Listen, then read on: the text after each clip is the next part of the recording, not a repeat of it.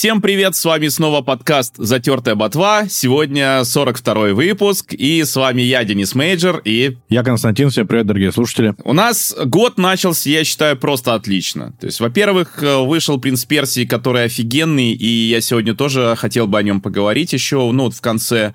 Во-вторых, вышел Tekken 8, который получил нереально высокие оценки, я тоже поиграл, есть что рассказать.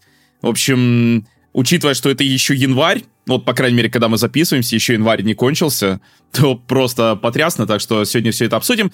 Правда, есть и плохие новости, э, которые мы тоже обсудим.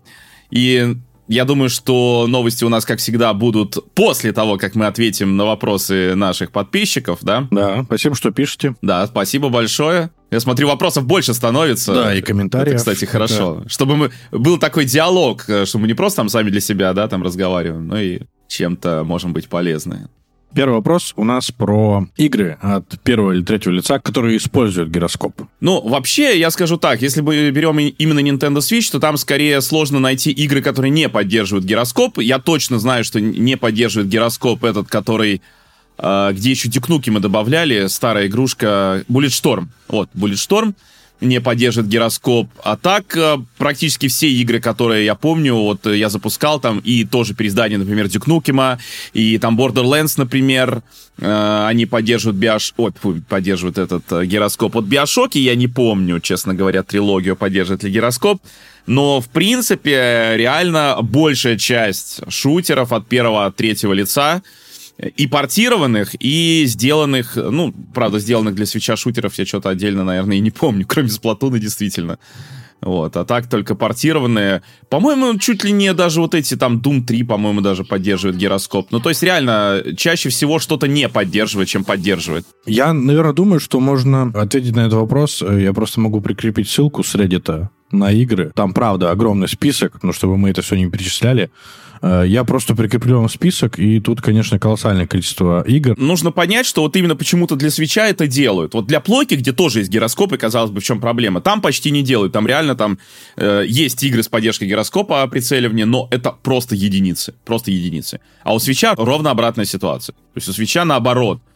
Единицы не поддерживают, тогда как большинство поддерживает. Так, второй вопрос. Спрашивают, были у нас примеры жизни, когда нам каким-либо способом кто-то ломал консоль, геймпад, картридж, э, диск э, и все подобное этому. А потому что у нашего слушателя, к примеру, кошка опрокинула 360 Xbox во включенном состоянии, и диск был адски поцарапан и не запускался. Ну, у меня есть один пример из жизни, я помню. В общем, Xbox 360, и для него был диск GTA 5. Я ее успешно прошел, и она стояла на полочке. А, и вот мой брат, э, ему было не больше 10 лет. Самовольно решил поиграть в эту игру, естественно, никто этого не видел, и они с друзьями настолько затерли этот диск, что в следующий раз, когда я хотел поиграть в GTA, он, естественно, не читался, не запускался, и что я только не делал с этим диском. Я столько зубной пасты, наверное, не тратил за один день. Я его там так э, наполировывал, э, я гуглил, что еще можно сделать. В общем, я все методы перепробовал, вообще все, и это было тщетно. Но Спустя какое-то время, не помню точно промежуток, я просто думаю, пойду еще раз, попробую, попытаю удачу. И ты представь, я вставил диск GTA 5, и он заработал. Видно, какие-то части, э, ну, не знаю, слой пасты там как-то остался, как-то там, я не знаю, как это все произошло, но тем не менее GTA 5 у меня воскресла, и я спокойно в нее играл. Ну, а у тебя как дела обстоят с этим? Тебя все-таки дети есть? Да, ну, дети у меня действительно что-то портили, ломали. У меня старший сын, ну, еще когда был маленьким, он э, так обращался с DS Lite одной, что ей пришлось менять экран. Младший у меня тоже 2DS-ку, ну, разбил экран, а там они еще парой только меняются, то есть там целая эта пластина с двумя экранами. И это была та 2DS, которую я купил за 629 рублей в Медиамаркте, а экраны для нее пришлось менять за 2200. То есть я сменные экраны купил, я их менял сам, я купил на Алиэкспрессе, то есть это был относительно самый дешевый способ это сделать, но при этом это было, вот видишь, там 2200. Вот, еще у меня старший сын ну, 3DS-ку XL раздолбал обычную нинюшку, в принципе, до уже... Ну, он ее раздолбал, потом я ее полез чинить и додолбал. А так, э, наверное, это все. Единственное, что как-то раз я знакомым дал диск со Скаримом для PlayStation 3, Они мне его вернули, ну, диск-то вернули, а коробка, короче, они мне какую-то другую коробку нашли, там на черно-белом принтере распечатали, потому что у них собака погрызла. Я, честно говоря, такого не понимаю, то есть э, я, в принципе, ну, много раз уже говорил, я собак так не очень люблю, сейчас у меня дома, конечно, собака живет, там жена завела, там, против моей воли. Но, не, ну, в принципе, хорошая собака, я как бы нормально к ней отношусь, мы с ним там и играемся. Ну, как бы у тебя живет собака, да, да, когда у тебя живет собака, нужно, ну, соблюдать какие-то, не знаю, не оставлять там в том месте новые, причем вещи, именно новые вещи, не оставлять в том месте, до которых она может дотянуться. Что, блин, сложного? Я не понимаю. Но, с другой стороны, у меня этот, э, как его, Корги, он, конечно, пока на диваны не залезает, там, я не знаю, если научится залезать, там фиг знает что, но все равно, ну, как бы у вас собака, у вас, ну, наверняка и другие вещи были с риском пострадать. Какого хрена? И главное, они вот это самое, мне возвращаются в таком виде и такие, ну, вот, извини, у нас тут собака погрызла. В смысле, извини, что у меня с коробкой теперь? Что вы мне возвращаете? Что это за говно? Как можно быть такими безответственными? Это, в принципе, уже, это, знаешь, ну, как бы на собаку чисто свалить. Но это не вина собаки, Но, конечно. ну, извини, чувак, это твоя собака, да, то есть ты, ты виноват давай мне нормальный диск купи и все. Да, то есть вещи, которые вам дороги, наверное, нужно их уже умышленно как-то правильно располагать, э, как-то ставить, чтобы их э, не уронил тот же кот или собака, потому что, ну, животному, правда, что с него взять? Сейчас на, на это смотришь, что он, Денис отремонтировал одну Nintendo DS, э, из другой у него получился донор, диск для Skyrim все-таки до сих пор, наверное, работает. У меня диск для GTA тоже Паша, так что ничего в этом страшного нет. Ну, были такие ситуации. Следующий вопрос. Нас просят э, порассуждать на тему того, что будет ли Nintendo следовать тренду и переводить свои игры только в цифру, э, либо она все-таки оставит для своей аудитории физические издания и будет какой-то паритет. Потому что человек беспокоится, что это, возможно, убьет вторичку. Я думаю, что Nintendo ничего с этим не сделает, ну, потому что у Nintendo физические копии продаются очень активно. Если вы где-то видите статистику продаж, даже вот на, на DTF часто выкладывают, да, как правило, если это общая какая-то статистика продаж, где там фигурируют игры Nintendo и не игры Nintendo, да, то вы увидите, что у игр Nintendo стоит звездочка, у каждой. А если вы почитаете потом, что означает эта звездочка в описании, ну, как правило, да, типа раскрывают эту звездочку, то там будет написано, что учитывается только продажа физических копий. То есть Nintendo настолько много продает физических копий, что Nintendo может сказать, да нам, в принципе, пофиг, сколько мы цифровых продаем. Ну, на самом деле, там примерно можно даже судить там 50 на 50, иногда перекос в сторону физики, но просто к тому, что у них огромные продажи физических копий. И в этом смысле для них и рынок вторички не страшен, потому что как получается, что вторичка страшна для современного вот этой модели подписок. Зачем мне подписку оформлять, если могу у друга взять игру поиграть? А если у Nintendo нет такой подписки, и, скорее всего, не будет. Я думаю, что они продолжат. Вот, да, вот подписка для ретро-игр есть. Они нашли хороший баланс, я считаю. Вот, подписка, любите подписки, вот вам ретро-игры по подписке. Клево, мне нравится, как фанату ретро-игр, чтобы не покупать этот, там, тот же Марио, который уже 10 раз купил, да? И на 3DS он у меня куплен, и на Wii U он у меня куплен, зашибись, сейчас еще на Switch побегу покупать. Так вот, вот тебе игры по подписке старые, а новые все-таки давай как-то плати отдельно. Потому что я очень много знаю людей, которые фанатеют по свечу, и даже это даже не я, то есть это не, не при себя говорю. Люди покупают игру в цифре, потом на картридже, и для них это кайф. Более того, я раньше и про PlayStation такое много слышал, но PlayStation э, немножко странно сейчас в последнее время действует, то есть они как бы, у них была вот эта своя фишка какая-то, да, вот такая японская, может быть. Они что-то стали смотреть, что вокруг делают. Вот Xbox делает, вот, и зачем-то пошли за ними. Зачем? Зачем идти за людьми, которые уже, ну, вы видите, что они проигрывают, да, там, по всем показателям. Ну, да, не, не, не по всем показателям, у них там выручку они каким-то образом пока умудряются удерживать, но как мы это сегодня еще обсудим далеко не теми способами, какими бы вам хотелось. Но, тем не менее, э, я считаю, что для Nintendo...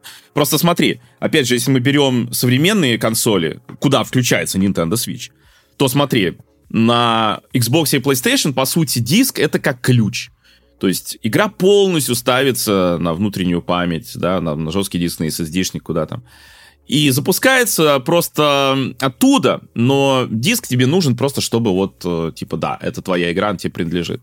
И как бы, с одной стороны, какая тебе разница, а с другой стороны, ну, как-то есть вот разница. Чувствуется, что это как бы уже не то. Это вот не совсем то, когда ты в детстве ставил картридж в свою там э, Nintendo Entertainment System или Super Nintendo, или даже диск в PlayStation 1 играл, потом, не знаю, там убирал этот диск. То есть, ну, как-то не так стало. И поэтому я думаю, что для той же PlayStation, ну, как бы и пофиг. А вот у Nintendo все-таки подход другой. И у Nintendo ты действительно для большинства игр, да, к сожалению, не для всех, но в основном, по крайней мере, нинтендовские игры, это игры, которые работают с картриджа.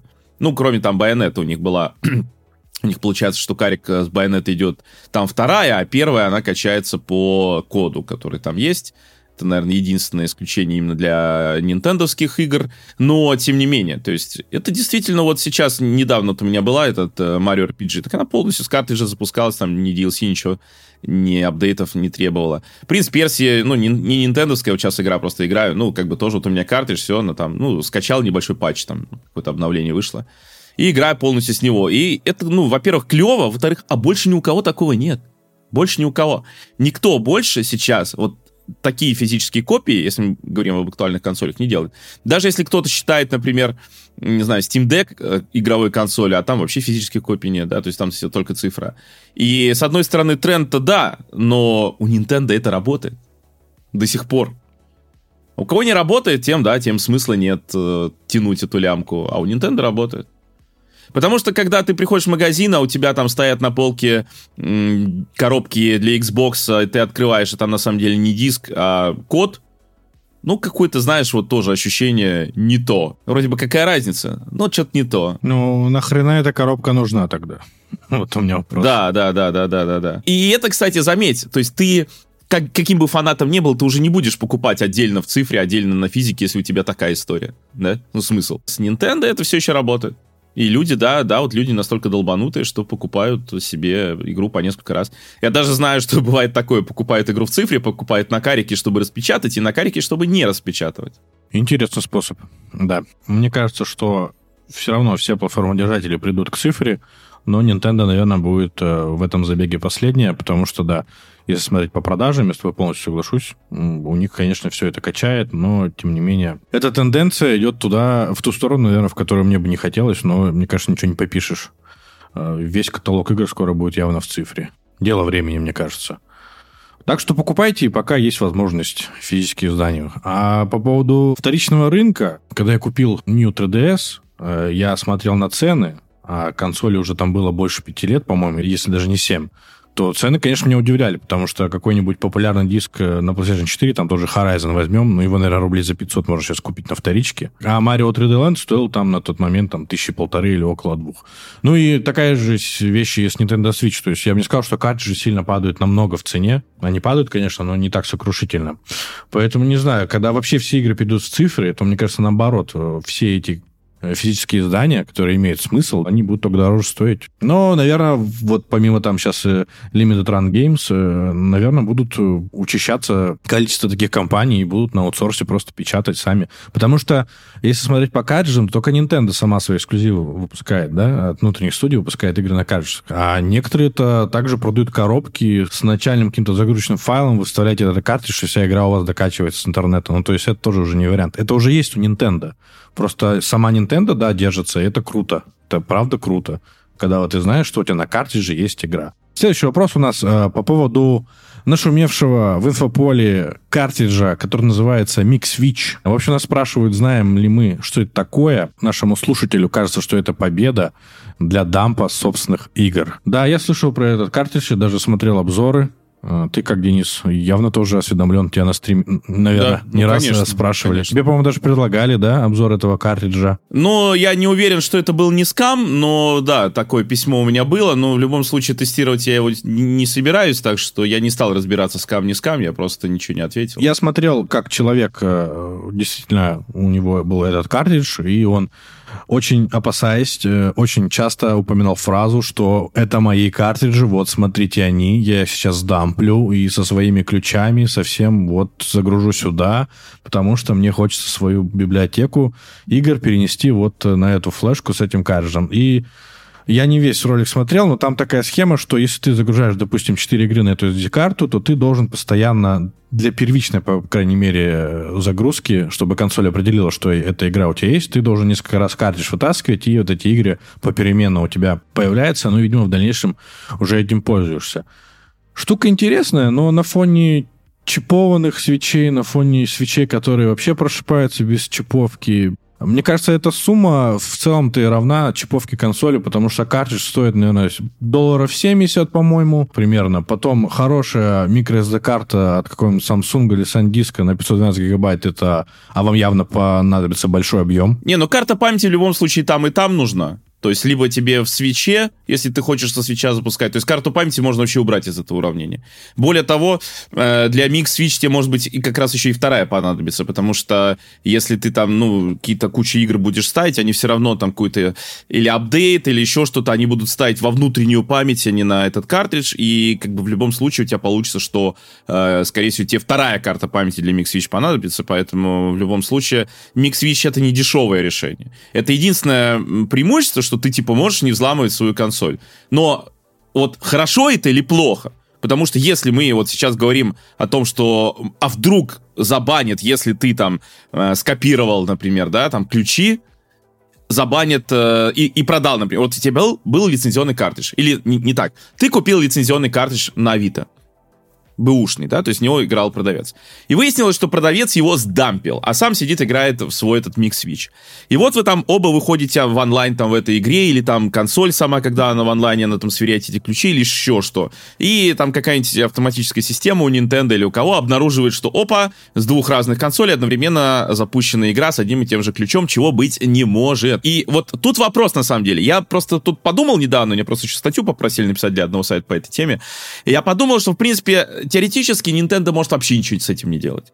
Ну, во-первых, скоро новый Switch. А последняя прошивка на New 3DS, которая также блокирует тебя? Ну, как эта прошивка блокирует, если там, если ты обновился на там Люму, успел, по-моему, на 12 или на какую, ты можешь даже обновляться на эту прошивку. Клоню к тому, что Nintendo все равно пытается защитить э, свою интеллектуальную собственность, поэтому я не знаю, будет ли она что-то делать. Они пытаются, но э, у меня иногда ощущение, что они так пытаются, как будто бы, чтобы инвесторы отстали. Потому что вот, когда была история с выпуском NES Classic Mini с NES Classic Mini, и когда я читал о том, как их там взламывали, да, ну, это было максимально легко, у меня сложилось ощущение, что Nintendo сделала все для того, чтобы взломали ее поскорее. Взломайте, запишите туда игры, которые хотите, сидите, играйте. Потому что в случае NES Classic Mini они же не продают уже никакие игры. Вот вам консоль, то есть их задача продать консоль, и поэтому какая им разница, взломает ее или нет. Ну, если взломают еще лучше, купят быстрее, да? Им же продать консоли надо. Поэтому, я не знаю, Nintendo может подумать, что, понимаешь, ведь если они начнут банить и тех, и тех, ну, естественно, возбудятся те, кто вроде как лицензионный картридж купил, пусть и БУ, ну и что, это же не запрещено. И, может быть, будет шумиха такая, которую Nintendo бы не хотелось. Не надо тоже думать, что Nintendo похер там абсолютно на любые шумихи. Нет. То, что Nintendo защищает свою лицензионную собственность, это да. Но смотря от кого и в каких условиях. И, в принципе, когда там те же фанатские прикрываются какие-нибудь проекты, которые используют интеллектуальную собственность Nintendo, ну, это, наверное, важно, потому что сейчас э, вы делаете уровень, там, не знаю, для Марио, а завтра делаете порно с этой же 3D-моделькой, и, ну, как-то уже по-другому, знаешь, это будет восприниматься. Ну, это по репутации будет бить в первую очередь. Да, по репутации уже будет бить по-другому. С другой стороны, ну, скопировали вы игру, ну вот, понимаешь, тут просто уже нужно как-то понять, кого банить. Ну, то есть, да, теоретически возможно, что будет банить обоих. Может быть, будут банить именно того, каким-то образом начнут научи, научиться вычислять, кто пользуется картриджем Mix Switch. Непонятно. Вот. Поэтому мы не знаем, как это будет, да, но в любом случае это, э, ну, как бы нервотрепка. И вот использовать на лицензии Mix Switch такая себе идея. При том, что ты можешь, в принципе, на шитом свече сделать себе монант, у тебя будет и лицензия, и это, это неудобно тоже, у этого тоже куча минусов. Самый, конечно, простой способ это просто купить себе второй свич. Я просто хочу сказать по поводу того, что вот э, человек, когда это делал ролик, он э, именно, естественно, рассуждал, что только его там будет коллекция. И в целом, если у вас действительно там, не знаю, ну, 100 картриджей, и вы хотите поехать в отпуск, но я в этом э, проблемы особо не вижу, да, если вы на эту карту, на две там эти, э, туда все запишете, и у вас будет такой вот микс-свич. В целом это, мне кажется, хорошая идея, но с точки зрения вот этих э, дампов, мне кажется, будут банить обоих, и тут уже, не знаю, либо хотите подавайте в суд, но это у вас, наверное, хорошо выйдет где-нибудь в Штатах, а в других местах я не знаю. Э, ну и еще нужно задаться вопросом, а почему этот картридж вышел под конец предыдущего года, перед выходом новой консоли от Nintendo. Но они еще прикрываются тем, что они якобы из России, при том, что э, какие-то есть намеки, что они не из России, а это разработчики картриджа, которые для 3DS делали картридж. Вот, а то, что из России, это они, ну, просто так прикры- прикрытие, чтобы их там не обнаружили, не нашли или еще что-то. Вот, поэтому непонятно. Но мне действительно странно, если бы этот картридж появился до того, как взломали Nintendo Switch, а Nintendo Switch взломали, по-моему, полностью только в 2018 году, когда вот пошло уже вот это, что можно прошивать, это все, ну, то есть спустя год где-то, да, если бы он появился до, ну, в нем был бы смысл. Сейчас, честно слово, я не вижу в нем абсолютно никакого смысла. Чипованные свечи, они спокойно, по-моему, работают и в онлайне, и без онлайна. То есть там можно переключать эти прошивки, и проблемы в этом никакой нет. Ну, это тоже э, неудобно, я тоже рекомендую такого не делать, но тем не менее. Но есть нюансы свои, конечно. Проще купить второй Switch. Да, проще купить второй Switch, чтобы совсем голова не болела на эту тему. То, кстати, по поводу банов я еще хочу сказать. Уже непонятно, если они, допустим, будут банить. А что именно они будут банить? Будут банить этот картридж, ну, вот этот код, и все, и не можешь использовать с этим кодом, допустим, игру. Будут банить консоль, что ты вообще на этой консоли у тебя, считай, ну, она как уже кирпич либо будут банить аккаунт, под которым запущен картридж, хотя это, кстати, наиболее бредово. Если банить хорошо, ты заведешь просто нового пользователя на консоли, который будет, э, ну, не знаю, там называться, там, тест один, и даже не иметь привязки этой самой Switch, ну, Switch, ой, Nintendo аккаунта и запускать под ним, и получается, и банить нечего или что?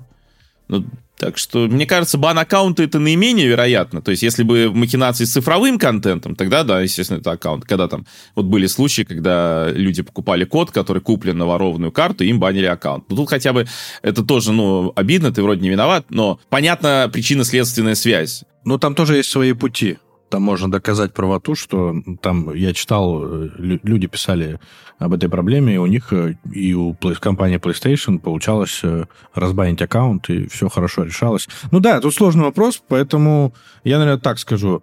Не вижу ничего в этом плохого, ну и нужно, правда, найти себе большие плюсы, чтобы, если уж вы хотите играть в нелицензированный контент, мне кажется, проще купить уже прошитую консоль и все. Тем более пока вроде бы Mix Switch не запускает Homebrew, там нет опций для разгона, опций для русификации, ни эмуляторов, ничего. То есть он запускает пока только дампы картриджей. Но это максимально скучно, что можно придумать от э, вот такого инструмента для, ну, грубо говоря, пиратства. Он, кстати, 8 тысяч рублей стоит, если что. Это, кстати, я тоже узнавал, там, сколько стоит чипов Каледа. Вот чипов Каледа столько стоит. Если у тебя нет чипа, ты просто приходишь к мастеру, 8 тысяч рублей. Там это чип плюс работа. Работа дорогая, потому что, ну, как бы рискованно это все, там паяют, там бла-бла-бла. Но, тем не менее, вот 8 тысяч рублей чиповка Оледа. При этом чиповка даже там какой-нибудь Лайта или второй ревизии, она дешевле. Вот. А первая ревизия, которая прошиваемая, ну, там понятно, их уже, наверное, все раскупили, которые могли прошить. Только если вот свою библиотеку игр туда перенести и вот э, с одним картриджем ходить в котором есть microSD. Вот для этого, да, не спорю. Отдельная тема, отдельная тема, что для того, чтобы тебе сдампить свои лицензионные картриджи, тебе нужна отдельное устройство, которое не поставляется вместе с картриджем MixSwitch. То есть там нужна утилита, этот Mic Dumper Tool, или как-то так она называется, которую тебе... Э, ой, устройство. Устройство для того, чтобы дампить картриджи. Либо ты должен делать это на шитом Nintendo Switch. На шитом Nintendo Switch можно сделать без дополнительного устройства, да. Но если у тебя уже есть шитый Nintendo Switch, ну нахрена тебе Mix Switch да. вообще? Поэтому, да, мне кажется, только вот один путь свои игры туда все сдампить, э, даже с этими, с этими сложностями, и все. А, а больше у него возможности нет. Э, посмотрим, что будет у, у них дальше. Ну, а так, да, для меня тоже, если уж покупать, э, хотеть играть в, не, в таким способом, то проще, конечно, купить прошитый Switch и вообще не париться. Следующий вопрос. Какие на Nintendo Switch есть игры в жанре CRPG, помимо вот этих паков с Baldur's Gate, Planescape Torment, э, что там еще, Neverwinter Night, Pillars of Eternity, Pathfinder даже есть, но он только в облаке, по-моему, работает. И Divinity Original Sin 2. Во-первых, Wasteland 2 есть на Nintendo Switch. Кстати, относительно неплохо работает. Это партийный RPG. Есть Atom RPG от российских разработчиков. Это, ну, как многие говорят, российский Fallout, да? Такая она... Игра с похожей атмосферой, но с нашей спецификой, ну, и сделанная нашими разработчиками. Есть, э, как я понял, человек не упомянул Disco Elysium, ну, на всякий случай стоит тоже иметь в виду. Это игра уже без боевки, да, она чисто на текстах, но, тем не менее, это типичный представитель э, CRPG. И, в принципе, я тут э, не уверен насчет четвертой игры, но может посмотреть, э, изучить, возможно, она подходит. Это Deck. Я начинал в нее играть, она чем-то напоминает то киберпанк, то еще что-то. Не уверен, что это прям полноценный CRPG, но вот какие-то там намеки были. Я просто, очень, говорю, очень мало, наверное, часа в него поиграл. Ну, неважно. В общем, мне не хватило этого, чтобы составить полноценное такое впечатление, но, тем не менее, просто обратите на нее внимание, может быть, погуглить, да, там посмотреть, как другие играют. Возможно, это тоже вполне себе годный представитель жанра. Все вопросы, которые видел, все взял, поэтому не серчайте, если я где-то пропустил, но я надеюсь, что такого не было. Была проблема, которую уже поправили, но тем не менее, это очень интересный случай, который, может, даже стоит обсудить. Monster Hunter Rise какое-то время перестал запускаться на Steam Deck. Сейчас уже поправили, если что. 22 января выходил патч, когда все это сломалось. И через день выпустили ход-фикс, когда это пофиксили. Новость здесь в том, что игроки считают, что э, добавляли DRM-систему Enigma Protector вместо Динува. Я на всякий случай напомню, что Monster Hunter Rise — это одна из тех игр, которые... Она есть на Nintendo Switch, она вообще изначально на Switch выходила. И она есть на ПК, и на ПК она с Динува, и нет сейчас пиратского образа где-то, да, то есть если ты хочешь поиграть в пиратский Monster Hunter Rise, то ты должен играть в свечевский Monster Hunter Rise. Пока версии такой нет.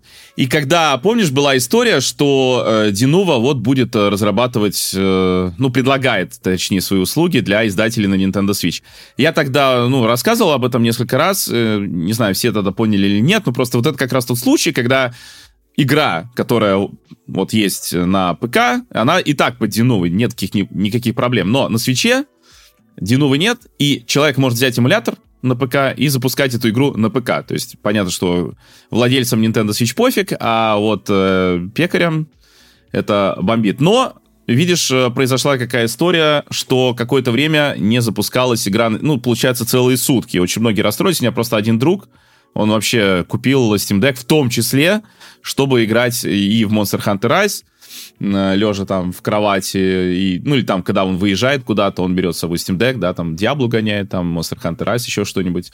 И э, целые сутки была недоступной, из-за этого было очень много, как-то как сказать, возмущений, возмущений. Но, слава богу, поправили, однако это поднимает вопрос, что оказывается, в любой момент, в любой момент может произойти такое, что у тебя игра на Steam Deck, которая даже запускалась, будет недоступна. Это просто э, не, не ясно, ведь они так и не сказали. Капком не признались. Это была все-таки э, Enigma Protector, и они ее убрали. Или было что-то другое. Ну, им невыгодно, конечно, об этом сообщать, потому что чем меньше ты об... А знаешь о таких вещах, да, тем лучше. Вы там покупаете и не выдумываете.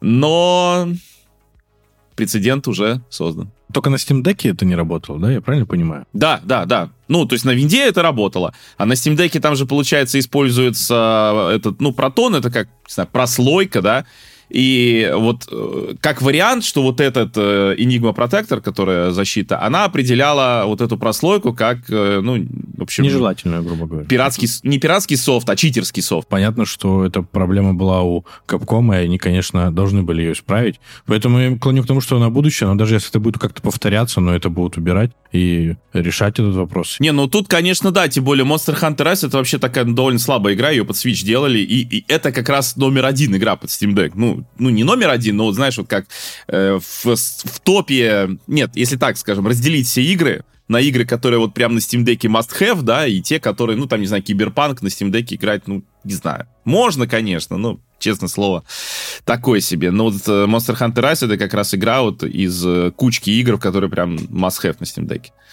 Поэтому, если бы они это не поправили, это был бы прям ужасный прецедент. Ну, я думаю, они бы не могли этого не поправить, потому что они уже продали игры, но тогда бы они делали большое количество возвратов. Ну, прецедент, наверное, хороший с точки зрения, чтобы на будущее компании понимали. Может, они не знали, что так произойдет. Может, это было неумышленно, что хотели сделать, но вот так случилось. Хорошо, что оперативно они это все сделали. Будем ждать, когда Габен со своим протоном захватит вообще весь мир.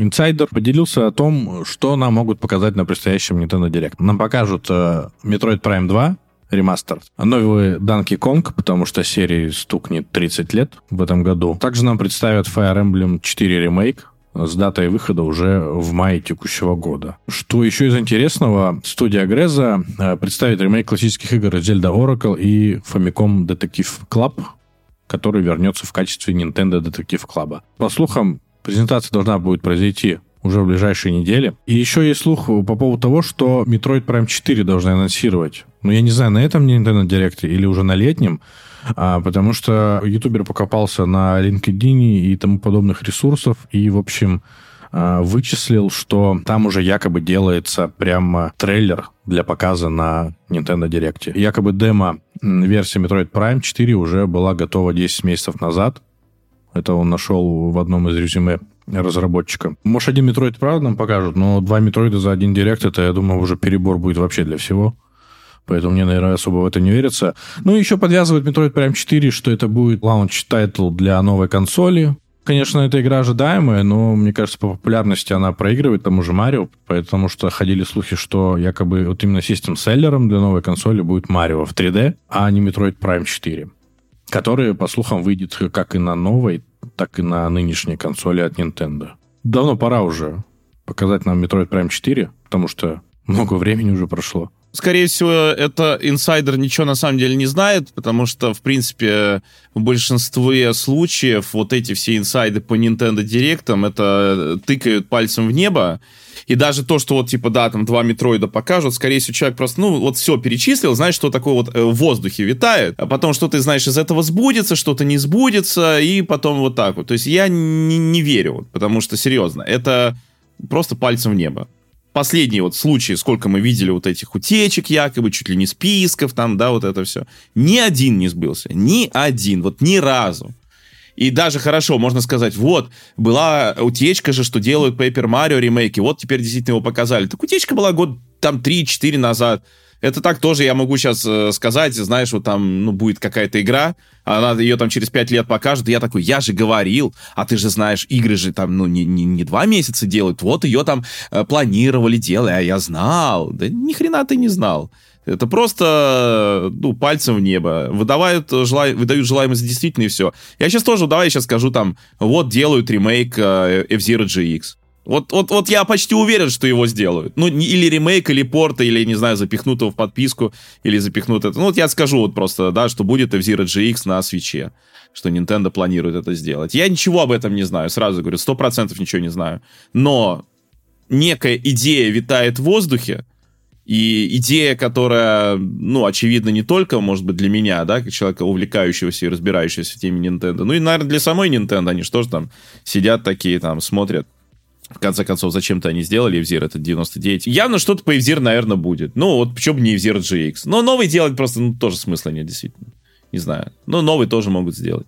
Но просто суть в том, что я вот сейчас сказал, а, а он потом, знаешь, там через э, несколько лет будет, и я скажу, вот, ребята, я инсайдер. я у мамы инсайдер. А на самом деле...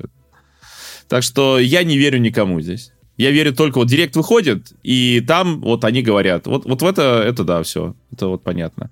А вот эти все утечки... Сейчас Nintendo, я не знаю, как они это делают, но у них нет утечек. Нет у Nintendo утечек. Так там все на карандаше. Попробуй сделать. Там реально, там попробуй ты что-нибудь скажи, и, ну просто с тобой работать не будут. Не, э, э, просто для понимания, ребята, смотрите, для понимания. Им не понравился, как, как идет разработка Metroid Prime 4, и они ее отменили.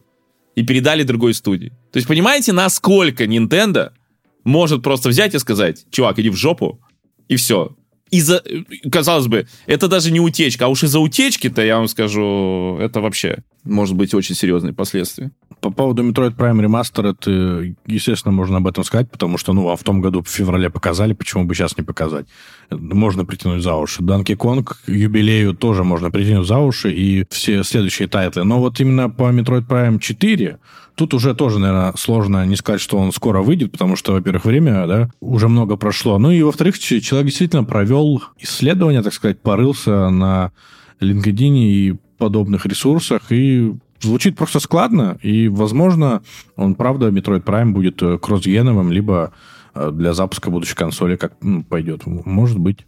Э, ну, еще к этому же слуху можно сказать, что теперь якобы точно, вот прям все говорят точно, что новая консоль от Nintendo выйдет в этом году, будет 8-дюймовый LCD-экран, потому что якобы производство этих LCD-экранов сейчас подымется. Тоже там аналитики все посмотрели. Аналитики из компании Omdia, которые, кстати, к слову, уже ошибались ранее. Цикл, правда, кончается у Nintendo Switch, и либо в этом, либо в следующем году, ну, все, уже должны точно сделать. А, поэтому не знаю, что они так сильно на это упирают. Ну и к тому же, якобы в этом году нам и новый Xbox покажут, и чуть ли не новую PlayStation 5. Microsoft увольняет 1900 сотрудников игрового подразделения. Преимущественно это сотрудники Activision Blizzard, но также есть сотрудники из Xbox и ZeniMax. Ну, ZeniMax это, ну, грубо говоря, Bethesda в расширенном понимании. Если, опять же, грубо говоря, но тем не менее. Вот, конечно, январь 2023 года стал э, годом вообще, когда много кого уволили. Это кризис э, определенный в игровой индустрии, который, ну, я, в принципе, уже не первый раз про это говорю, да. Но, тем не менее, вот из этого, вот если брать январь, который уже закончился практически 23, 24 простите, года, то Microsoft максимальное количество увольнений. То есть они на первом месте. Они больше всех уволили. И, опять же, особенно смешно, что уволили в первую очередь именно из Activision Blizzard. То есть они их купили тут недавно, и вот как раз и поувольняли. Там, а, и э, сюда же, чтобы два раза, как говорится, не вставать, помните, показывали выживач от Blizzard э, в прошлом году, по-моему, два года назад его показывали, его отменили. Ну, по-моему, это никак не связано с увольнениями, потому что если довериться источникам, то я, знаешь, как думаю, это все, естественно, повлияло на это. У них были проблемы с движком, они не не могли воплотить задуманное, и мне кажется, что Microsoft на это посмотрела и такие, ну, раз вы за это время не смогли справиться э, с этими проблемами, то ну, мы сокращаем. Я думаю, это просто все взаимосвязано. А по поводу того, что они много людей уволили, ну, они всего на 100 человек э, опередили Unity в этом году. Я еще на своей памяти не помню, чтобы какие-то поглощения происходили без сокращений. То есть у Microsoft 20 э, тысяч сотрудников, по-моему, трудились. И, естественно, они должны как-то теперь э, считать свои финансы, потому что потратились и вот увольняют большое количество сотрудников, которые им ну, не нужны. Это будет происходить в этом году все чаще. Мы говорили по поводу слухов, что PlayStation вообще какую-то студию закроет полностью, где-то поувольняет. Может быть, и в Naughty Dog какой-нибудь. И в дальнейшем, я думаю, будут издатели увольнять своих сотрудников, потому что в таком количестве, видимо, они им не нужны и проще на аутсорс отдавать. То есть, если так, справки, в 2023 году уволили 10,5 тысяч сотрудников в общем из студий, в 22-м 8,5 тысяч. То есть этот год будет просто побольше, наверное, количество. Но в Твиттере даже люди писали, которых увольняли, вот э, им говорят, все, ты уволен, а они собирают свои вещи, выходят за порог компании, и им чуть ли там не тут же пишет, звонит HR и принимает заново. И типа, э, почему это смешно? Потому что для инвесторов они показывают, что сокращают народ, а якобы нанимать-то им тоже никто не запрещает. Ну, то есть там абсурдные ситуации. Ну и кризис, действительно, Пандемия показала, что люди все сели дома, и нужно больше видео и игрового контента, и вот они всех понабрали, и в этом году, точнее, в прошлом году мы увидели большое количество игр. Ну, подожди, чтобы за два э, года, а то даже и за год сделали столько игр, это все-таки так не бывает. И чтобы в 2020 году там понанимать сотрудников так, чтобы в 2023 году уже выпустить кучу игр, ну, какого какие-то идюшатинки, возможно, да, но я вот напоминаю, тут Silksong не может до сих пор выйти. Но мы же не знаем, на каких этапах разработки они были в 2020 году. Я не сказал, что все игры, которые были выпущены в 2023 году, это все игры, сделаны за 2-3 года. Ну, просто те объемы сотрудников, которые они наняли, они явно ускорили разработку. И, возможно, игра, которая должна была выйти в 24-25, вышла в 23-м. Возможно, но тут просто не нужно забывать, что в 23-м году, особенно у Microsoft, вышло очень много игр, которые должны были выйти вообще раньше. Вот практически, по-моему, кроме Forza Motorsport, э, и Starfield, и Redfall, э, да, вот они, как минимум, должны были выйти раньше. Единственное, вот Hi-Fi Rush мы не знаем, когда должна была выйти на самом деле, а Forza Motorsport, по-моему, ее, я не помню, переносили или нет, но, по-моему, если переносили, то в рамках одного года. Вот, поэтому то, что у них э, вышло вот так э, игры, это просто, просто они раньше не вышли. вот и все. То есть тут не то чтобы особо радоваться. Если брать Microsoft, но если мы Microsoft не берем, другие студии и издатели тоже много игр выпустили. Мы же не на одном Microsoft акцентируем внимание. Как много? Я бы не сказал, что много. У Sony, он от внутренних студий вообще всего одна игра вышла. Но помимо Sony и Xbox есть же еще студии и издатели. Ну, активнее всего выпускала Capcom, но они всегда активно выпускают, я не знаю. Мне кажется, они вполне даже в своем стандартном графике держатся. Ubisoft много выпустила, да. Но вот э, Ubisoft, наверное, все. Остальные нет. Но вот именно по студиям, если смотреть чтобы вот одна и та же студия, знаешь, там просто забомбила... Ну, Nintendo, но опять же для них это и, и обычная практика, не то чтобы что-то выдающееся. Просто шедевров что-то много, а так в целом нормально а Ubisoft и все, больше никто. А по поводу сокращения, конечно, сокращения они всегда, и после слияния тем более, но просто когда вот люди пишут, вот там избавляются от балласта, во-первых, ну, никто не знает, от кого на самом деле избавляются, во-вторых, а, есть инсайды, что как раз наоборот, активные разработчики уходят, ну, есть конкретно, во-первых, вот этот Майк Ибара, который президент э, Activision Blizzard, есть они Котика выгнали, Майка Ибара выгнали. Ну, я думаю, Котик вообще не ушел обиженный со своими бонусами. Не, ну котик обиженный ты не ушел. Тут вопрос в том, что станет дальше. Потому что при всей, конечно, критике, которая, ну, может, даже справедливой, которая в адрес Бобби Котика была, есть и могла бы быть дальше, все-таки финансовые показатели у него были всегда на высоте. Ну и игры все-таки у Activision Blizzard регулярно выходили. Call of Duty? Нет, я больше про Blizzard. А что у них регулярно выходило? Ну, во-первых, вот сейчас вышла Diablo. До этого выходила Diablo 2 Resurrect. Да, которую делали, окей. И не они, но какая разница. Uh, Reforged, который не критиковал, только ленивый. Overwatch. Да, нормально у них игры было, мне кажется, по количеству, опять же. Ну так вот, если просто сравнить, если просто ты берешь какую-нибудь студию, вот хорошо, давай так, все молятся на Rockstar. Сколько Rockstar выпускает в год игр? 0,2. Не, ну при чем здесь Rockstar? Мы сейчас говорим про Blizzard. Но они в 23 году выпустили Diablo 4 и Overwatch 2. В 22-м мобильный Immortal. В 16 году был Overwatch. Ну, Resurrected. Забыл? Этот потом сборник выходил, который классических игр.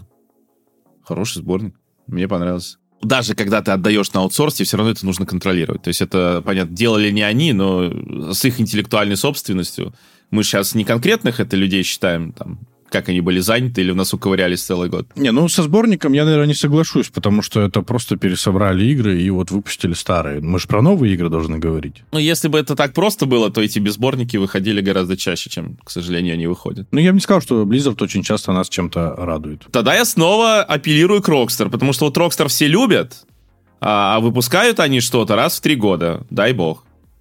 А их что-то все любят.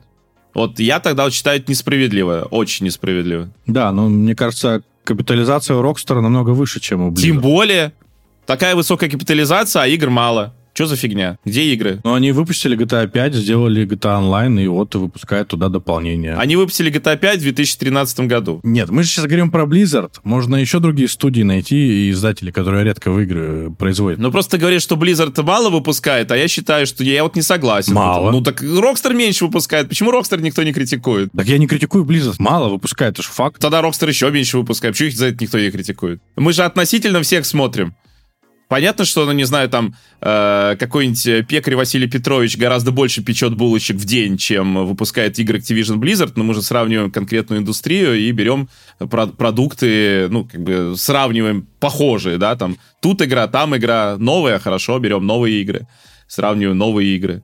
Нет, ну здесь тогда нужно тоже проводить э, параллели, когда вышла предыдущая Diablo и новая, когда вышел предыдущий Overwatch и новый. Да, не спорю, GTA 5 и GTA 6 выбиваются из этого ряда, потому что большой был промежуток времени. Ужасно большой. Blizzard забросили StarCraft, вообще им просто Это, конечно, плохо. Это, конечно, плохо. Не, смотри, я не защищаю Blizzard. Я просто к тому, что все-таки от Blizzard мы что-то видим. Я просто боюсь, что сейчас, учитывая вот это слияние, которое, на которое многие молились, что ой, сейчас вот будет, во-первых, э, первое, что мы обломались, не будет у нас Diablo в Game Pass е, да, сейчас сотрудников уволили, и, в общем, что будет дальше? Ну, для меня все это выглядит как абсолютно безрадостное будущее. Но я, я вижу, да, это по комментам, что есть очень много беливеров, которые, знаешь, только выиграли, как вот есть вот эта фраза, да, что уволили 1900 сотрудников, только выиграли, ушел там президент Blizzard, только выиграли. А, игры не выходят, тоже только выиграли. По поводу вот 1900 э, сотрудников, уволенных из Activision Blizzard, э, Xbox и ZeniMax, э, я, наверное, думаю, что Microsoft в этом году еще такую же грядку выдернет из своего штата. Я больше чем уверен. Они на этом не остановятся. Я тоже думаю, что это далеко не последнее. Это только январь, это только начало. И да, кризис у всех, нужно это понять. Естественно, кризис у всех. Но, опять же, когда вот приводит в пример, типа, а вот у Sony, а что Sony много игр выпускает? То есть, по-моему, Sony это не то чтобы хороший сейчас пример. И просто люди как-то привыкли, что, э, знаешь, как вот есть какое-то ложное логическое такое убеждение, логическая ловушка, что вот в споре всегда кто-то прав, кто-то виноват, допустим, если спор есть. Вот. Э, но, во-первых, это не так. В любом споре могут быть оба неправы. Кстати, правы тоже могут быть оба. Ну вот. А Microsoft Sony, они даже и не спорят. Они конкурируют, да, но это не значит, что один из них всегда красавчик, а другой всегда плохой. То есть они обсираться могут абсолютно одновременно. Просто, может быть, немножко по-разному. И поэтому то, что у Sony там тоже увольнение, и тоже там кто-то уходит и что-то закрывают, так это не значит, что это хорошо. И я вот это, я никогда не понимаю, почему люди это приводят, э, ну, знаешь, как контраргумент, типа, вот смотрите, а Sony тоже так делает, значит, это хорошо. Еще вы взяли, что это хорошо? Это плохо. У Sony он тоже игр-то нет.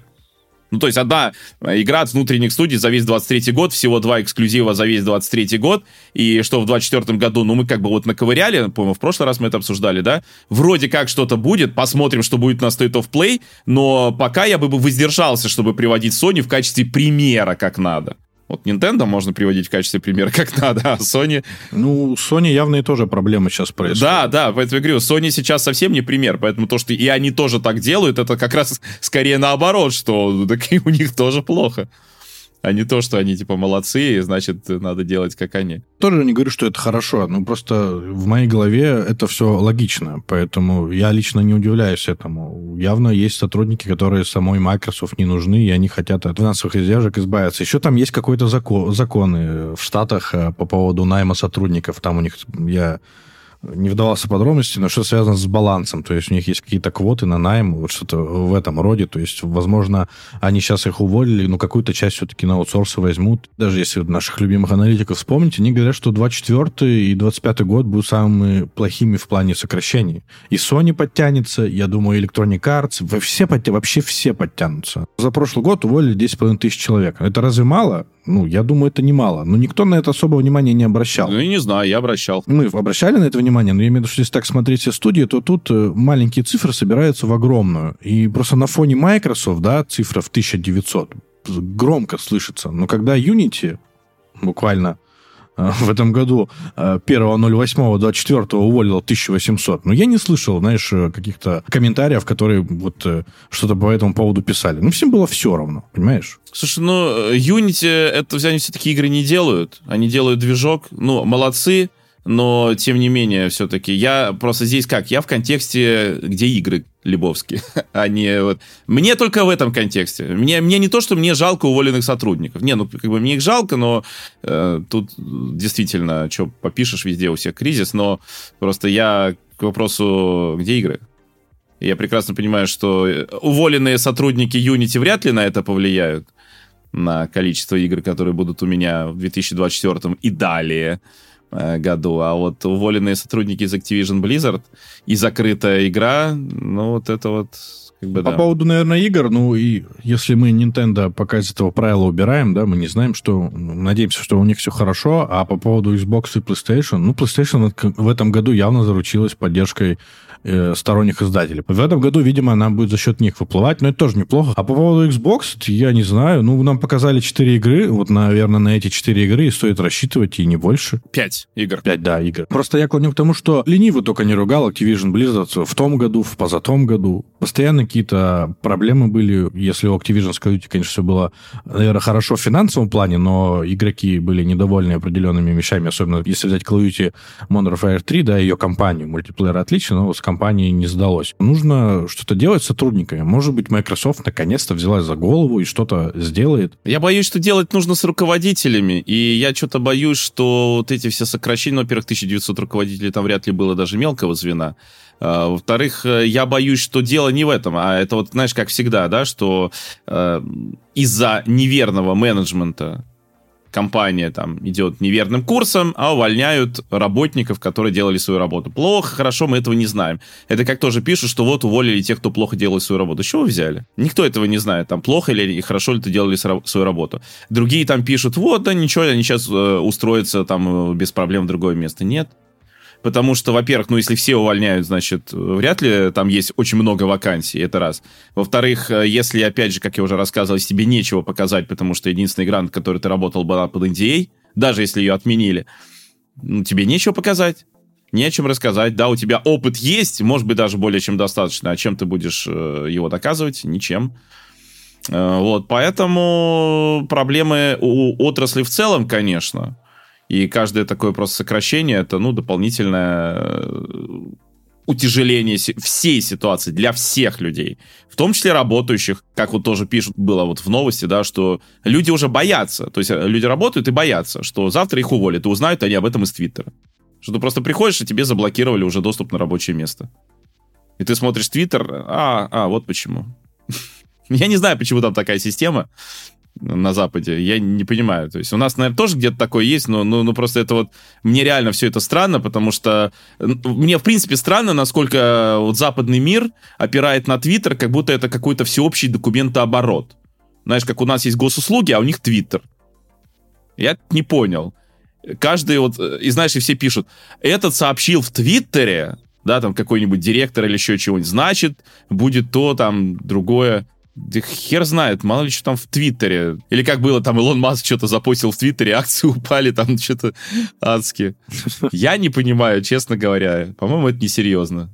Делать из какой-то социальной сети такой инструмент, который, ну, просто акции роняет из-за того, что ты там пукнул. С точки зрения игровой индустрии, то действительно будет спад. То есть ты понимаешь, что в момент, когда как раз должен быть рост из-за возросших требований, в том числе самих игр, будет спад. Этот спад связывается с тем, что игр много, цены на них поднимать нельзя, а денег не хватает. В чем проблема большого количества игр? В том, что твоя игра может просто затеряться на фоне каких-то крупных. Она неплохая игра, она качественная, но она затерялась и не заработала ту сумму, на которую рассчитывал издатель, и это проблема. Проблема еще в том, что в пандемийные времена инвесторы вкладывались в игровую индустрию, потому что она очень сильно росла, а сейчас уже инвесторы не хотят э, рисковать, и проще, там, грубо говоря, положить под 5% деньги в банк, чем э, в кого-то вложиться. Тем не менее, все равно инвесторы, конечно, это будут продолжать делать, но вот это как-то пошатнет рынок игровой индустрии, ну и просто, наверное, перестроиться.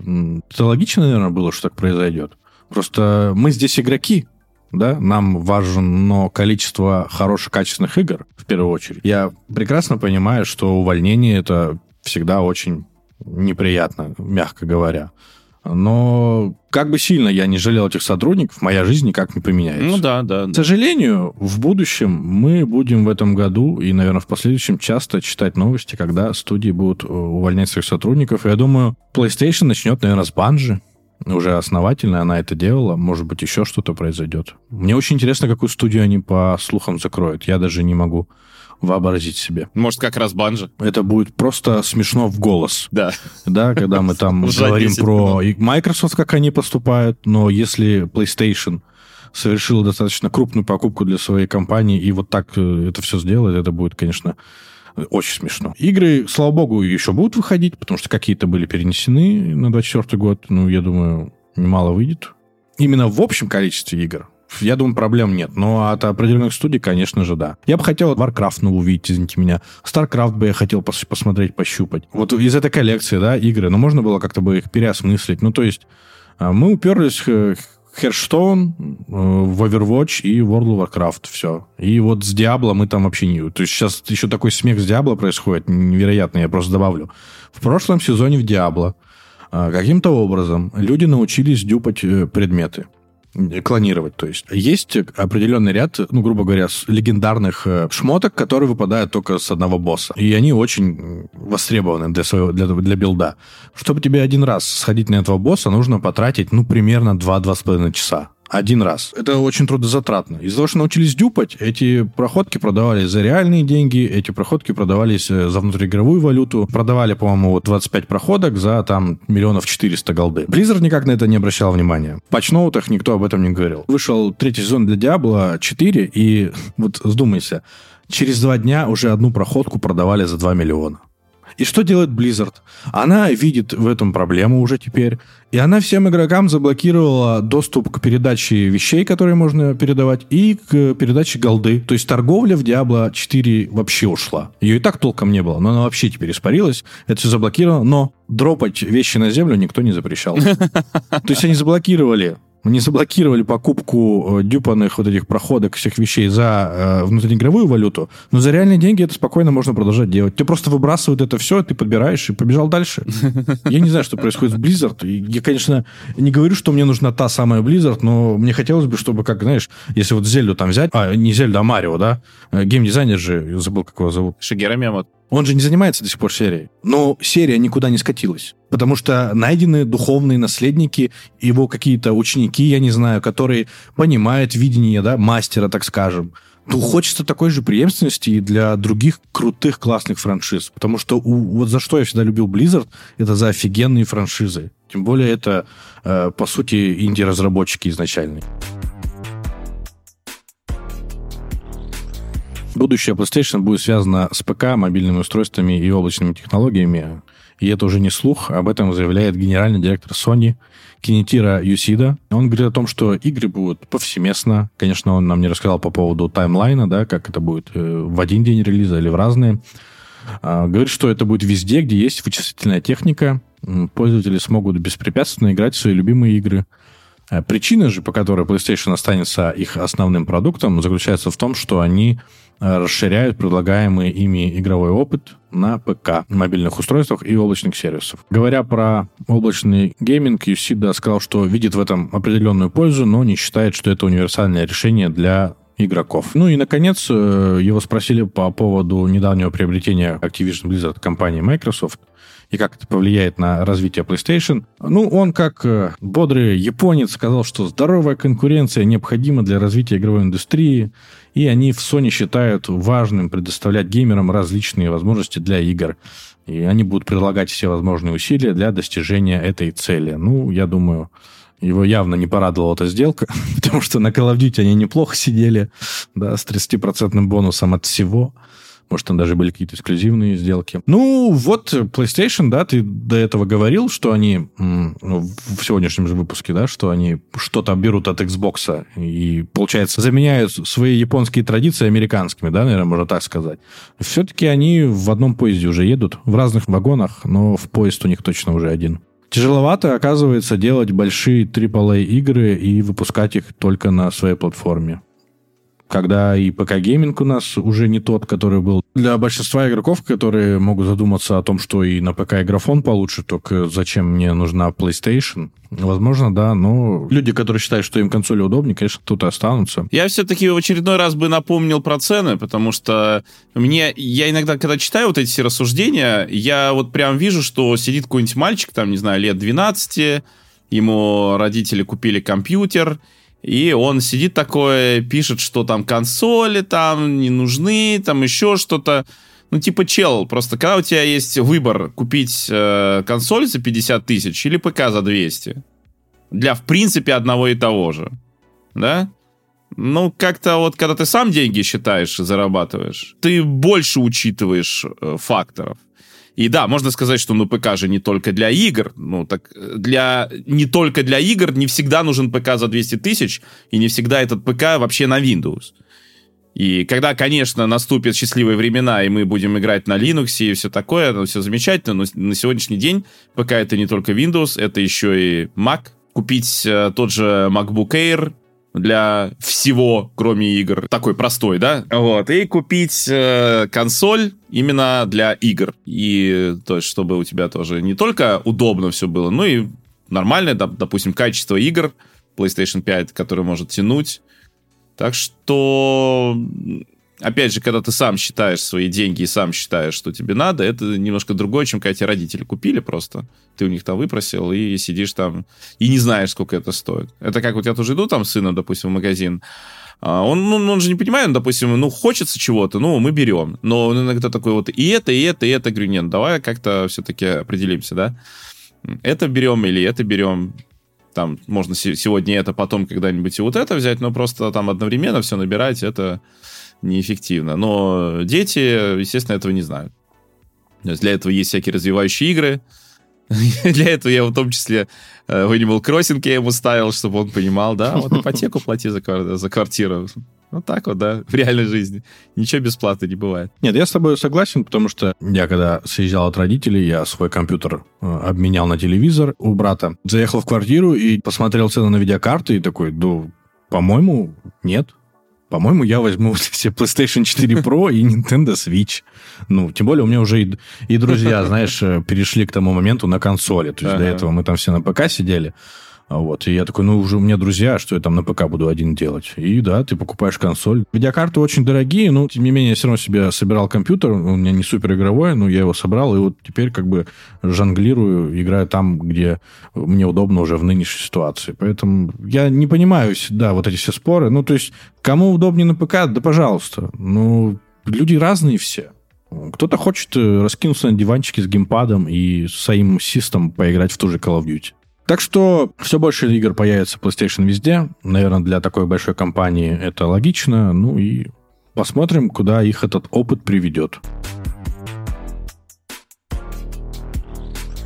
Переходим тогда к нашим впечатлениям, а точнее, Денис сегодня отдувается за меня тоже. Ты играл в Tekken 8, я, кстати, чуть посмотрел, и знаешь, э, конечно, я не готов сейчас 70 баксов отдать, но на скидоне мне очень понравилось. Вот я не знаю, может быть, мне не понравится играть, но вот смотреть там, как э, ты, допустим, играл, ну, очень интересно. Вот примерно то, что у меня раньше было с Mortal Kombat, да, когда мне было интересно смотреть, как люди играют. И я в момент там твоего стрима думаю, блин, пойду посмотрю, как Street Fighter 6. Я посмотрел, ну, он мне, наверное, поменьше понравился в визуале. Ну, Tekken 8 очень красиво смотрится, действительно. Ну, я, во-первых, э, наверное, какую-то свою краткую историю с Текинами. То есть я в Теkken начал играть, когда у меня плойка появилась. Я тогда помню, и как она у меня появилась. То есть я приезжаю от бабушки из Донецкой области. Я приезжаю в Москву на поезде с мамой, меня встречает папа. Э, я его спрашиваю, а что, как там Дэнди еще жива? Он такой говорит, жива, но ты, говорит, в нее играть не будешь. Я почему-то сразу понял, в чем дело, что он купил. И, и я почему-то сразу понял, что именно PlayStation. То ли она на хайпе просто была, я не помню почему. Ну, короче, я пришел домой, у нас дома было три диска. Первый был демо-диск, по-моему, номер один, где был Toshinden 2, или это номер два был демо-диск, не помню. И была игрушка Excalibur 2555 год. Кстати, прикольный такой квестик в свое время был. Экшен квестик. И был Tekken 2. И я в него стал играть. Мне, конечно, дико понравилось, потому что я, ну, там в детстве еще файтинги, там, мальчики любили всегда. И Mortal Kombat, ну, вообще любой мордо, ну, мордобой, да, где можно там друг другу морду бить, что прикольно. И мне понравился, а плюс я еще не помню, когда пошел заниматься тэквондо, то когда я открыл в Tekken 2 персонажа Баек, я не помню, за кого нужно было пройти сюжетку, чтобы тебе открыли, открывался этот персонаж. Но когда я его открыл, я такой смотрю, блин, у него вот реально большинство ударов, там вот его стиль, он именно такой, как вот меня учат на тренировках. Я очень впечатлился. Потом еще вышел третий Текен, где сразу был открыт Хоран, который тоже был тейквандистом, он был учеником Байка. И я тоже, это был мой там любимый персонаж. Хотя сам Текен третий мне ну, как бы, что-то музыка мне в нем не очень понравилась. Но в целом, конечно, геймплей на третий, третий Tekken тоже был огонь. Я в него с удовольствием играл. и во второй играл, и в третий. И сейчас, вот да, я седьмой пропустил, и на стриме я играл в Tekken 8, но заодно мы зашли, поиграли в Tekken 2, он доступен по подписке PlayStation. Поиграли в Tekken 6 версию для PSP, версию для Xbox 360, посмотрели снова так Tournament 2 и глянули Tekken 7, потому что он тоже по подписке доступен. И да, я убедился, что Tekken 7 действительно я не зря что пропустил. Ну, то есть, понятно, что серия меняется не то чтобы сильно, что, кстати, хорошо. То есть, ты реально помнишь какую-нибудь комбу из старой там части, если этот персонаж есть в новой, ты просто его запускаешь, и ты ту же самую комбу можешь делать. Да, они немножко твикают э, геймплей, то есть он не то, что прям один в один всегда, но тем не менее. То, что меня бесило в Mortal Kombat, например, что ты берешь там новая часть, я там играю за Сабзира, там за Рейдена, и что-то просто перелопатили, потом вернули, потом снова перелопатили. Я такое не понимаю. Ну, типа, это же тот же самый персонаж. Какого хрена он должен вообще по-другому играться? Ну, если бы игра была совершенно другой, но она не то чтобы совершенно другая, да, то есть не то чтобы прям совсем что-то другое сделать. Ну, в общем, в эту преемственность мне в теке не нравится, но в седьмом теке непонятно, что ради чего брать. Но ради графона, наверное, и в седьмом он вот прям не алё. То есть прям вот я беру, например, свою эту Лили, за которой играю в последнее время, начиная с Так Tournament 2. Ну, так-то она была еще в шестом.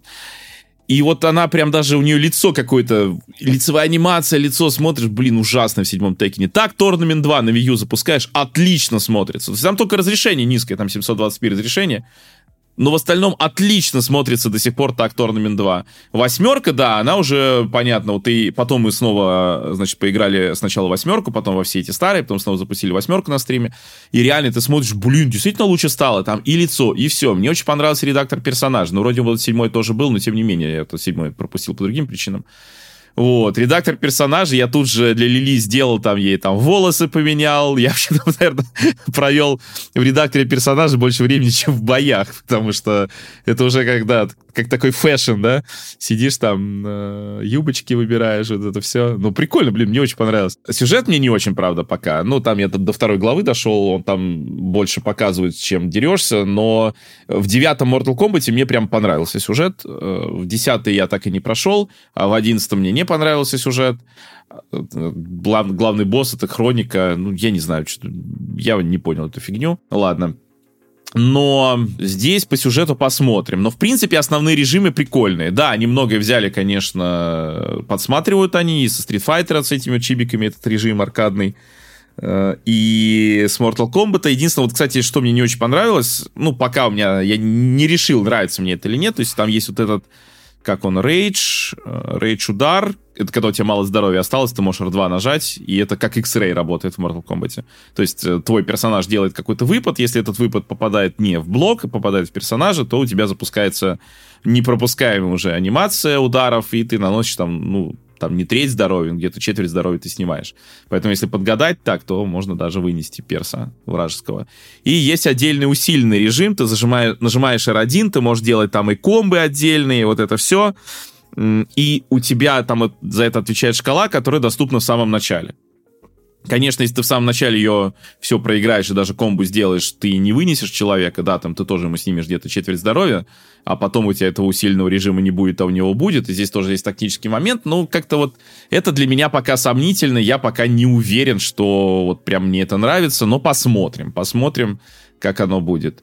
Но по поводу в целом, вот э, впечатления от игры, да, для меня были очень приятные. То есть я, во-первых, как вернулся, да, там в любимую игру, любимый файтинг, наверное, все-таки... Я не фанат файтингов, да, то есть я не спец далеко, но, наверное, все-таки Текен для меня любимый файтинг. То есть, э, да, возможно, это синдром утенка, потому что вот как я поиграл тогда в детстве. Но, с другой стороны, Mortal Kombat я играл раньше, а вот сейчас, по крайней мере, современный Mortal Kombat для меня это вообще не файтинг, а позорище. Ну, именно как файтинг. Да, там можно поиграть ради, может быть, сюжета, может быть, ради там фана, типа вспомнить, как Сабзира и Скорпион друг с другом дрались, да, там.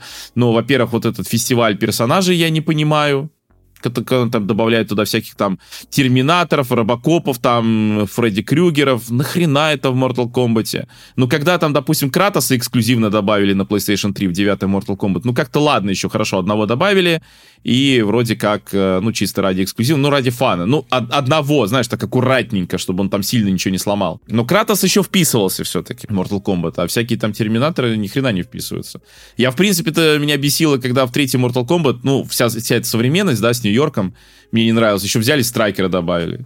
У нас тут Mortal Kombat, тут магия, шмагия, персонаж с пистолетом. Вы что, охренели, что ли? Mortal Kombat.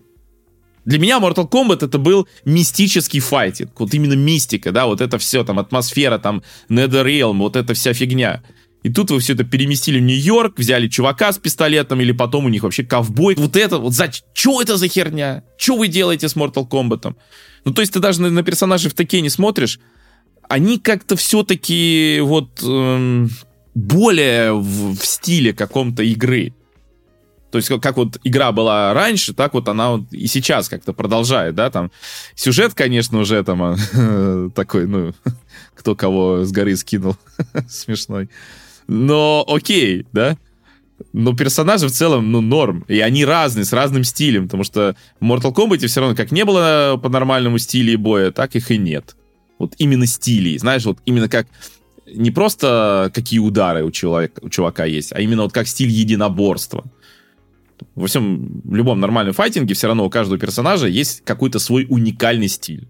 Как вот, вот только он так дерется. Вот, вот никто так не дерется. Вот, ну, или ладно, есть похожие, да, но есть все равно какая-то вот фишка персонажа. В Mortal Kombat, на мой взгляд, это просто, ну, просто набор спецударов разный. Причем и даже старые Mortal Kombat, конечно, которые там я еще как ребенок-то любил, но даже там что берешь, ну ты же ударами не бьешь в основном. То есть э, в лучшем случае ты используешь апперкот и этот самый нижний удар ногой, когда чувак там в блоке стоит, и ты ему делаешь эту подсечку.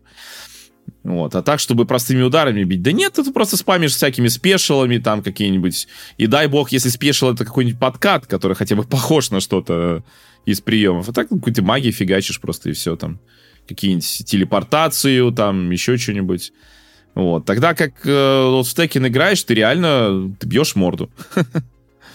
Причем фишка-то Текина, конечно, это именно подкинуть чувака в воздух и бить его так, чтобы он не смог приземлиться. То есть вот я в сети поиграл. Кстати, для меня было, конечно, очень приятно, что я поиграл в сети, я поиграл в том числе ранковые бои, и я не всегда проигрывал. То есть мне было приятно, я что-то умею, я что-то знаю. Я не самый нуб в этой игре, понимаешь? Можешь составить конкуренцию. Да-да, то есть я могу составить кому-то конкуренцию, и мне было приятно. Даже когда там выходил сильный, допустим, против меня игрок, ну, как правило, хотя бы один раунд там из трех я как из трех. Э, там, получается, э, до трех побед, так что раундов могло быть даже пять. Ну, хотя бы один раунд я выигрывал. Так что я как-то вот прям горд собой, остался, то есть я не опозорился на стриме, несмотря на то, что да, типа, ну что, я на стриме, конечно, больше общаюсь, чем в игру смотрю, но тем не менее, все-таки я что-то показал. Мне было приятно, то есть как-то это мотивировало. Так что прогрессия в целом и редактор персонажа меня пока удерживают. Я сегодня с утра встал и первым делом такой вспомнил, хорошо, я сделал костюмчик для Лили, но мне не нравился цвет э, этих э, туфлей. Не подходил он под кофточку.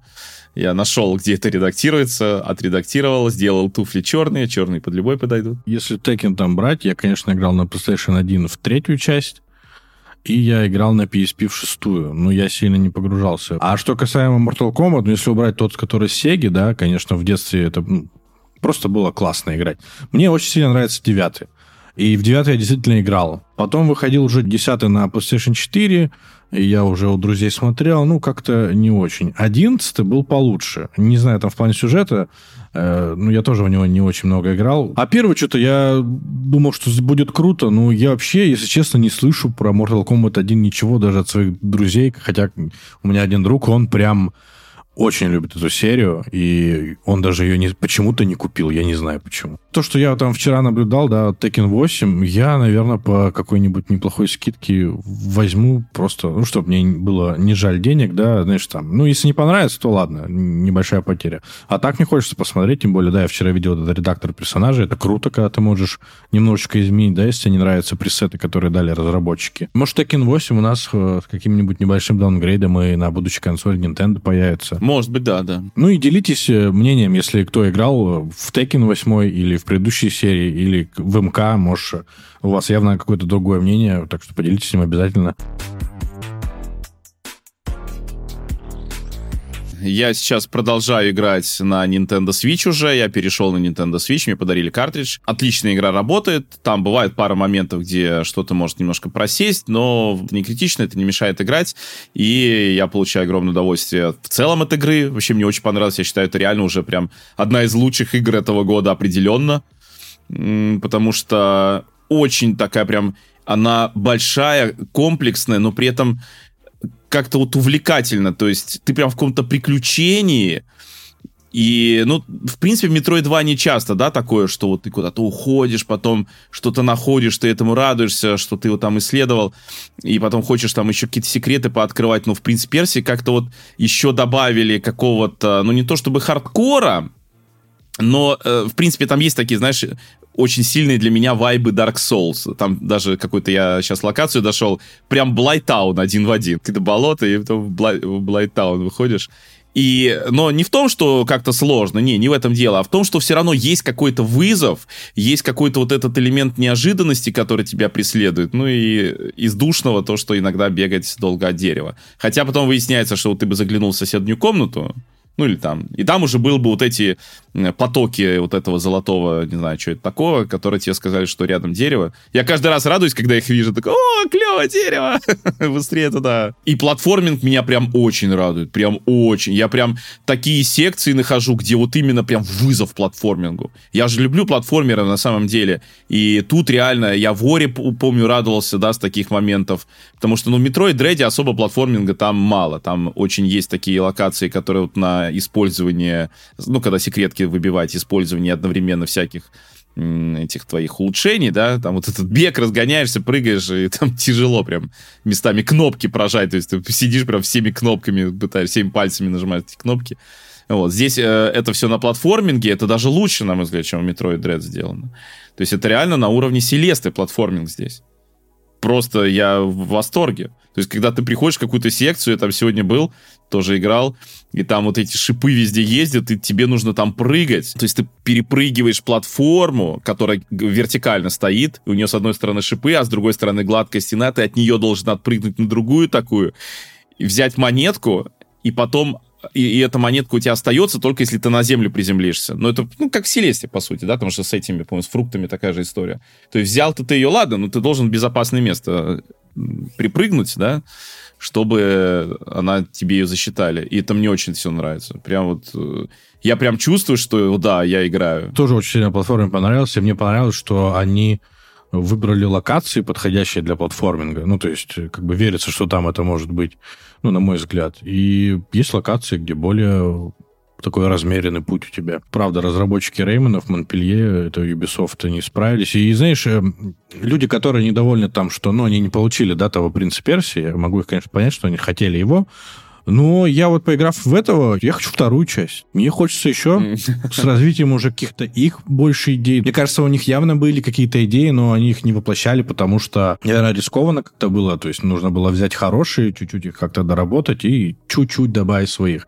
Может, во второй части МЧ разойдутся. Боссы крутые просто. Просто обалденные. И там именно сюжетно тебе кажется, да, что это Ладно, сейчас заспойлерю, не буду говорить. Ну, сюжетно это прям реально интересно. Вот интересно, что узнать, что там происходит, как, что, почему. Понятно, что, скорее всего, ну, что-то из того, что я уже читал, да, то есть, наверняка, вряд ли меня прям сильно удивит сюжет в плане того, что там происходит. Но мне нравится, что это, ну, не просто там, да, ты бежишь из точки А в точку Б. А по поводу боссов, ну, там же очень много таких, как бы, мини-боссов маленьких. Вот что мне нравится, вот ты идешь куда-то, просто идешь, идешь, и раз, а это комната вот с таким мини-боссом, и ты его там валишь, ну, в принципе, даже опционально, наверняка ты мог его там даже вообще не бить. Я вот сегодня шел, там краб такой огромный, да? Да, да. И ты его завалил, и так, блин, клево, еще с первого раза. Игра суперская. Любителям, особенно Metroidvania, да, я не говорю, что все должны поиграть, но если вы любите Metroidvania, не стоит вообще пропускать эту игру, правда. Э, сейчас, потом, попозже, через год, но обязательно в нее поиграйте. Стоя с нее, я думал, ну, сейчас посмотрим, что они сделают. И просто тебя засасывает, и, короче, ты не хочешь толком выходить из нее. Но, если что, еще раз напомню, что демка никаких... Э, ну, как бы демка говно. С нее начинать. По демке не делайте выводы, да.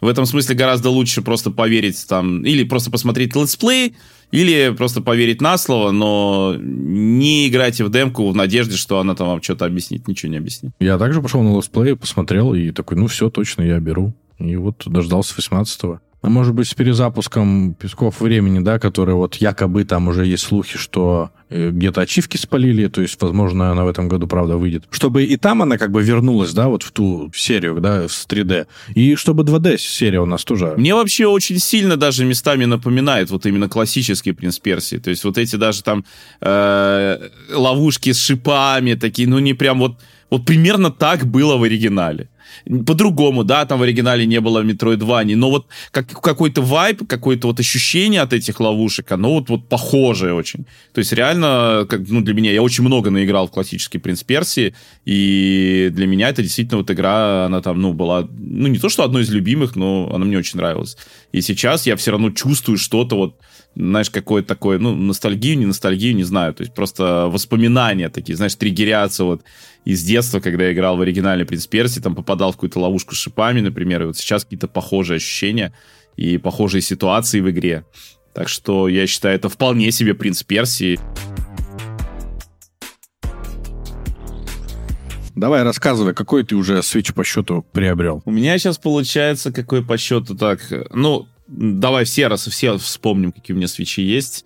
Первый я покупал на старте свеча, собственно, в день выхода. Потом новую ревизию и Light мне давали Nintendo. Вот. Потом мне еще давали они Light, этот Zayshun за Magenta Edition, я его разыгрывал. И мне он не, не остался. А лет мне, соответственно, Nintendo давали. Еще я покупал э, первую ревизию для прошивки. Ну, потому что я старую отдал детям, они в него играют а себе купил, чтобы вот, ну, этот самый, у меня тоже был шитый Switch, и сейчас я купил шит, чипованный OLED. А почему? Потому что в первую очередь я хотел играть, вот, ну, если чаки использовать, да, то есть Remote Play для PlayStation, чтобы не покупать PS Portal, потому что мне все-таки как отдельный гаджет не нужен, место для него еще кого-то искать, чтобы играть на OLED-экране в Remote Play потому что прикольнее. Плюс, э, поскольку я тут эмуляторы освоил, особенно для PSP, да, там стал чаще играть, чтобы как-то прикольнее это было в портативе. И еще один момент, ну, довольно глупый, но тем не менее. То есть я, когда играю, допустим, на телевизоре, я использую одну и ту же док-станцию и для своей, там, лицензионной, да, э, Switch OLED, и для вот той, которая шитая у меня была. А на шитую я часто вешал джойконы от Nixie, которые большие. И с ними она мне не влазила в оледовскую док-станцию. Чтобы постоянно не переключать, я думаю, блин, нужен мне, короче, ну и для этого тоже как. Ну, такая вот, да, вот тоже для меня фактор был. Нужен мне OLED. Ну и в итоге, да, я купил очпованный красный этот в стиле Марио, представляешь? Да, красиво. Купил Switch OLED за 33 тысячи рублей без карты памяти. Недорого. Да, это, в принципе, одна из самых низких цен. Просто обычно продают это за 36 а, без карты памяти. Плюс, допустим, если Авито доставка, это еще плюс 5%. А этот чувак мало того, что не бирал проценты за Авито доставку, он вообще жил недалеко от меня, я как раз что-то на машине сына забирал там из гостей. Думаю, о, заедем заодно ну, я ему написал, просто можно я сейчас приеду? Ну, да, говорит, ну, я говорю, хорошо, приеду, посмотрю. Ну, я так думаю, приеду, посмотрю, там не понравится, не буду брать. Я что-то захотел взять и взял. Вот, да, но что хочу сказать, стал я переносить, думаю, надо перенести сохраненки со старого. То есть там, в принципе, как, все, что по эмуляторам, это просто копируешь, оно переносится, да, то есть просто карту памяти, даже не копируешь, просто ту же карту памяти вставил новый, все. игры, естественно, все сразу слетают, которые были установлены, понятно, что они не так, ну, как бы нашитый Switch, но тем не менее, все равно слетают, но я думаю, надо сохраненки перенести, чтобы вот под нового пользователя привязать. И я обнаружил, что из того, что именно я вот проходил на ней, вот на шитом свече, да, это был только Paper Mario, Пикмины, Animal Crossing. И то Animal Crossing я заводил, чтобы репку продавать. Ну, то есть, по сути, он мне там тоже не нужен. Paper Mario и Пикмины я уже купил. То есть у меня Paper Mario в цифре я его покупал. А, пикмины у меня на картридже. Но у меня там просто почти все пройдено и в одной, и в другой игре. То есть я просто, когда рассказывал, то есть для чего я использую шитый свич, я его реально не использую для того, чтобы просто там пиратить, я не знаю, или что. То есть даже те игры, допустим, которые я играю на нем, но если они мне нравятся, я их покупаю. Как вот с Paper Mario и как с Пикминами. А, еще вот одна причина, почему мне нужен был именно OLED, потому что когда вот я какую-то игру выходит, если она, допустим, э, заранее на рутрекере какого-нибудь, да, появляется, и я делаю, использую вот эту шит, ну, пиратскую версию, по сути, для того, чтобы сделать контент, и когда я использую, ну, показываю, как это выглядит в портативе, лучше все-таки, чтобы это сразу был свич OLED. Там экран крупнее, видно лучше. Потому что я действительно, я призываю людей не быть просто там, знаешь, пиратами, да, то есть это, как некоторые мне пишут, вот, ты там что-то рассказал про шитый свич, это значит, там кого-то призываешь. Нет, наоборот, я призываю покупать. Но иногда просто действительно шитый свич может дать преимущества, какие? Во-первых, хоумбрюшки. То есть игры, которые не изданы на свече, да, там... Э, сейчас, ладно, допустим, Лару Крофт сейчас издадут, просто там был порт Лара Крофт довольно неплохой, но сейчас, ладно, издадут там, оно не важно, да, уже. Но э, есть игры, которые до сих пор не вышли, там Герои вторые есть на шитом свече, например. Ну, первая Диабло, э, вот такого плана. Интересно, мне кажется, я играл. Эмуляторы, опять же, то есть это и PSP, и там первая плойка, да, там какие-то 8-16-битные консоли, которые все это Switch хорошо тянет. Поэтому это все действительно удобно там использовать. Русификаторы для тех, кому важно. Вот сейчас у меня один там друг, но он купил, допустим, Hogwarts Legacy, но ему реально вот озвучка нужна. И он сейчас вот э, озвучка вышла, он поставил сыну, сын там еще теперь запоем просто играет, потому что у него есть купленный Hogwarts Legacy, но он вот играет на шиты, потому что полная озвучка, да, уже есть. Можно это поставить. Напоминаю, этого Mix Switch пока, во всяком случае, не позволяет. Не знаю, как там дальше пойдет, посмотрим. Ну, просто вот это все, допустим, озвучка, или... Нет, озвучка, она встроена, кстати, в игру, так что, может быть, она и будет запускаться. А когда русификация там текста, типа как в покемонах есть, в Xenoblade вот мне недавно давали, но там, правда, только демо перевода, потому что они еще полностью не сделали, они деньги собирают на полный перевод. Э, то есть это ставится, по сути, как патч, и это уже свойство атмосферы, ну, которая... Атмосфера — это, ну, типа надстройка, как операционная система, не знаю, как ее назвать. А, это ее функция. То есть это Switch не умел бы, даже если бы миг, э, этот миг Switch позволял бы как-то это, блин, передавать, не знаю, этот файл или что. ну вот, а жаль, кстати. Я вообще считаю, что э, разработчикам консоли стоит, наоборот, подумать о том, как бы сделать возможность установку этих вот каких-то патчей там с э, изменением языка, да, там на любые игры. Ну почему нет? Что вам мешает? И как раз для того, чтобы люди не обращались э, к пиратским инструментам для этого же самого. Сколько людей говорят, да, я бы с удовольствием в это поиграл, но, блин, мне нужен русский язык. Ну, вот нужен он им а вы, разработчики, не сделали его им. Ну, придумайте что-нибудь. Я уж, я не знаю, с нейросетью бы придумали, да? Используйте API какой-нибудь нейросети просто к интернету, чтобы оно подключалось и тебе переводило. Ну да, коряво, ну ты типа соглашаешься с этим, и все. Ну, потому что если они такие, нет, нам важно, чтобы было качественно, тогда делайте сами, чтобы было качественно. Вы же не делаете. Дайте людям возможность играть на том языке, на котором они хотят. Что проблема-то? Не, вообще, если честно, вот у PlayStation, так как я сейчас э, с российским аккаунтом и с американским, да, там еще есть турецкий, где подписка, я в целом могу обойтись без русской локализации, даже текстовой, но было бы, наверное, удобнее, если бы они делали игру, и вот чисто по а, объему этой игры туда вшивали, допустим, английский. И потом уже у тебя бы в магазине, и это была бы не покупка, конечно, еще бы было бы неплохо, ты бы просто себе пакеты устанавливал, да, как это было в Diablo 3 для Nintendo Switch. Ты просто себе устанавливаешь пакет языковой, и все. Ну, кстати, на свече есть такое, да, что ты именно пакет языковой ставишь, и все отдельно. Сделайте так. Почему в каких-то регионах количество языков вообще разное? У меня это в голове просто не укладывается. Я не понимаю эту систему. Причем в американском сторе PlayStation есть и русская локализация полностью. Каким это образом происходит у них, я вообще не понимаю. То есть э, разработчики, издатели сами решают, как они решают это, мне непонятно. Тем более, как я понял, для них вообще не составляет труда вырезать локализацию. И вот так же, как ты, да, объяснил, там, ну, кто-то своими руками сделал локализацию, ну, я же знаю, что это не ваше. И я понимаю все грехи ее, и я хочу играть вот с, с русской или там с любой локализацией. Было бы, конечно, удобно, не знаю, почему они все это делают. Может, когда все перейдет в цифровой мир, а, они как-то об этом задумаются, но навряд ли, конечно же. Слушай, ну вот это вот, конечно, полный вообще бред, когда локализация в разных э, регионах разная. Ну, то есть я имею в виду набор языков. Зачем, почему? А даже вот хорошо, там Япония. Ну, живет какой-нибудь чел, изучает русский язык, такие есть. Он хочет поиграть на русском в Японии или не на русском, там, на какой-нибудь другом. Ну, даже уже, уже есть язык. Тут даже не идет разговор о том, чтобы вы перевели на какой-то язык. Вы уже перевели.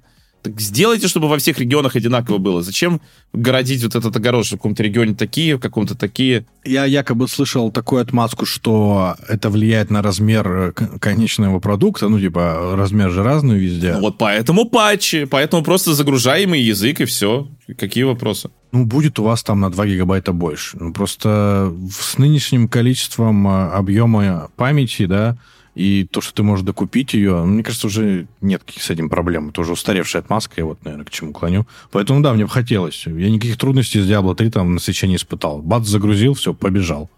Может, я хочу вообще на польское играть? В Ведьмака 3. Вот хочу и все. Почему я не могу? Может, я хочу себе там как-то э, еще больше погрузить, потому что там э, Сапковский, он поляк. Ну, почему нет? Ну, это странно. Я не понимаю, почему некоторые вообще вещи делаются не для игроков. По поводу свеча прошитого. У меня знакомый занимается также чиповкой свечей, ну и консоли, короче, вот он чисто по консолям этим зарабатывает на жизнь.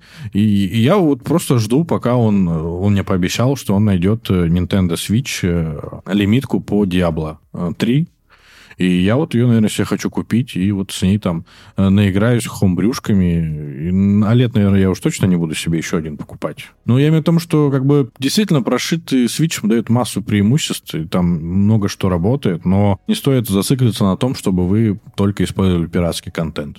Лицензии тоже много плюсов. Знаешь, я вот помню времена Стима, да, когда он еще был зеленый, там все было в долларах, и только игры от Valve, но когда уже это появлялись там игры, и ты такой на них смотрел, типа, ну, что это за игры, мне вообще непонятные. Но когда уже вот Steam стал Steam и сделал региональные цены, вот помимо меня, все мои знакомые вообще забыли, что такое пиратские сайты на ПК. Потому что недорого, удобно, тем более на ПК патчи тебе сразу прилетали, ну, то есть уже какой-то более консольный был опыт. И поэтому мы все забыли про это, удобно коннектиться, все, лицензии, у тебя все в одном э, лаунчере. Я не, можно массу вообще удобства лицензии привести. Но насчет локальных цен, это тоже, знаешь, уже как соль на рану. Этот момент, допустим, да, меня приучил к тому, что эту лицензия, это в большинстве случаев удобно. По поводу новых релизов, давай скажем так, я не буду про старые. Я бы не смог там чисто играть. У меня, конечно, его еще нет. Но я в дальнейшем его куплю, этот шитый Switch, все равно хочется лицензионную картридж на полочку, понимаешь? Да, да, да, да. Какая-то игра, она мультиплеерная, тоже Splatoon, да, но ты все равно его купишь. Если вы, конечно, хотите играть только в пиратские игры, пожалуйста, играйте. У меня вообще с этим проблем никаких нет, я никого не осуждаю. Тут дело выбора каждого. Но, блин, много у тебя свечей, конечно, много. Ну, красный тоже. Я вот, знаешь, ты еще, я у тебя видел фотку, я такой, а я этот красный хотел, думаю, блин, ну, мне белый тоже нравится, но думаю, ну, и красный красивый. Я тоже подумывал, но думаю, нет, это уже перебор. Если у меня будет три свеча. Слушай, ну, по фотке он мне, честно говоря, не очень нравился, но я вживую посмотрел, вживую он очень э, классно смотрится. То есть он, вот этот красный Марьевский, там и э, док-станция, там э, снимаешь вот эту, значит, крышечку сзади, а там монетки, вот, то есть она прям э, постарались, постарались, очень хорошо получилось.